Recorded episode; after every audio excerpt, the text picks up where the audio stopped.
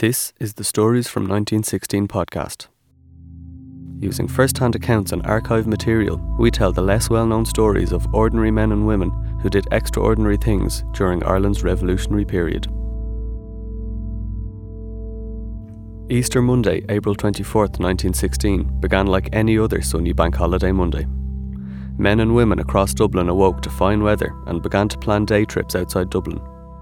The Irish Grand National was on in Fairyhouse Racecourse, and since the order countermanding the previous day's planned mobilisation, members of the Irish Volunteers did not expect to be called to action.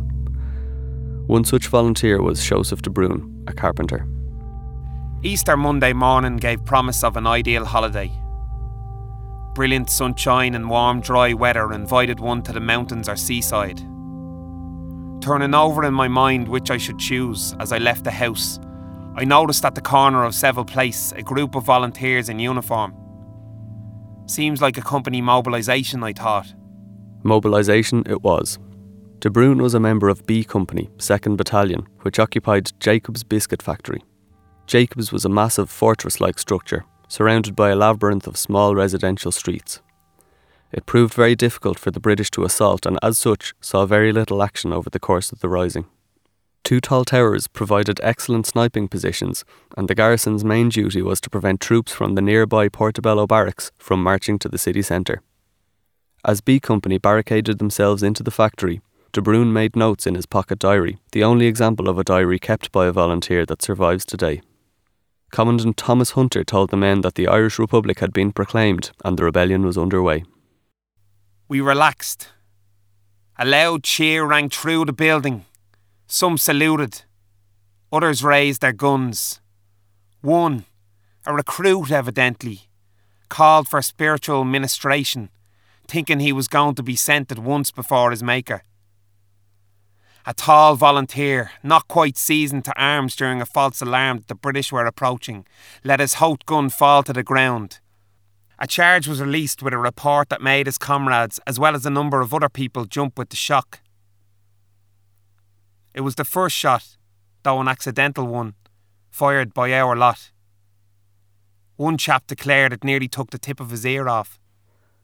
What's most remarkable about De Brún's diary entries and subsequent witness statement is that it records in amazingly descriptive detail the routine and everyday experiences of a volunteer. He portrays evocative scenes of men at work and rest in cramped and harsh conditions with an eloquence that does not require action to engage the reader. Some were dressed in full uniform, the green showing pale beneath its mist of flour in striking contrast with the civilian garb of others. The whole ensemble suggested a scene that could only be pictured by reading a description of the French Revolution, yet not near so vivid as the actual appearance of revolution presented before our gaze. It was a memorable scene in this dimly lit factory with its vast machinery shrouded with dust wraps carefully placed by the workers where they left off on the previous Saturday. It was now about dusk and the shadows were beginning to glimmer. The men's first night was less than comfortable as they adjusted to life under fire. The inclination to sleep wore away after a while on the hard floor. Most of us had visions of blankets and snug mattresses. And then there was something uncomfortably threatening about that big chimney shaft. Suppose, said Pat Callan. A shell struck it and the damn thing crashed. It was most improbable at this stage it would occur, but the thought was disconcerting. The heat was telling on us. We were half dozing already. After a while of fitful sleep, I was called to guard duty. The week wore on, and as the garrison settled into their stronghold, conditions became more comfortable with the arrival of bedding and other items foraged from the surrounding area. After nights lying on the tiled or metal floors, the strenuous exertion erecting defences, exciting rushes to attention, the men reclined, smoked, read and chatted. Some wrote diaries of events to date. This was real relaxation. Every man came away from it refreshed in body and mind. The luxury of washing one's feet in a bucket, a new pair of socks, a pair of new boots, and we felt we could march to the Wicklow Hills and fight every inch of the way if necessary. A piano was strummed occasionally in an upper portion of the building in contrast with the rifle fire. The bookcase in the library was broken open and pillaged.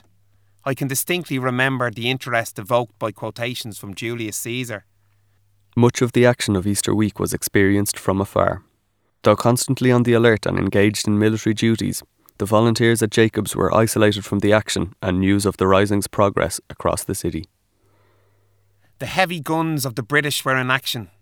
A red glare appeared in the sky, the General Post Office was on fire with incendiary shells. I could see the sky illuminated through the window whilst on night watch. The general attack was developing. What the result would be, none then knew. The night watch in this corridor from the front gate to the machine room was a lonely vigil before dawn. Gunfire had ceased for a while. With the exception of the interchange of a sniper silence reigned. Watching the red glare in the sky, the burning city was to my rear. I glanced at the loaded Lee Enfield rifle. That sharpened bayonet reminded me of the frightfulness. I suppose many a soldier has ruminated on similar thoughts. Well, what the hell were we fighting for in any case? Can this damn thing called freedom not be achieved in any other way? I was getting vexed.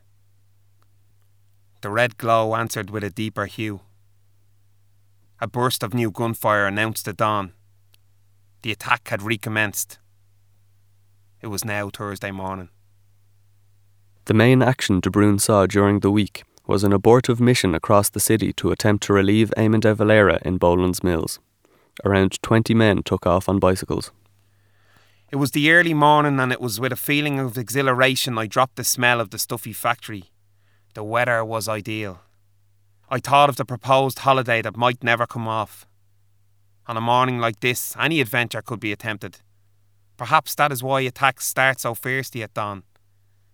This feeling seemed to permeate the men.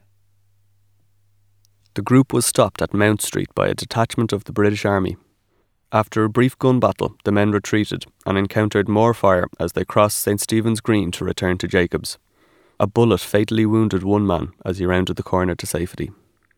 Back in the relative normality of Jacobs, life confined in the factory continued as normal. I had grown a stubble of beard I was anxious to remove. I was rejoiced to find a comrade who possessed a new safety razor. He lent me the instrument, which I still possess as a souvenir.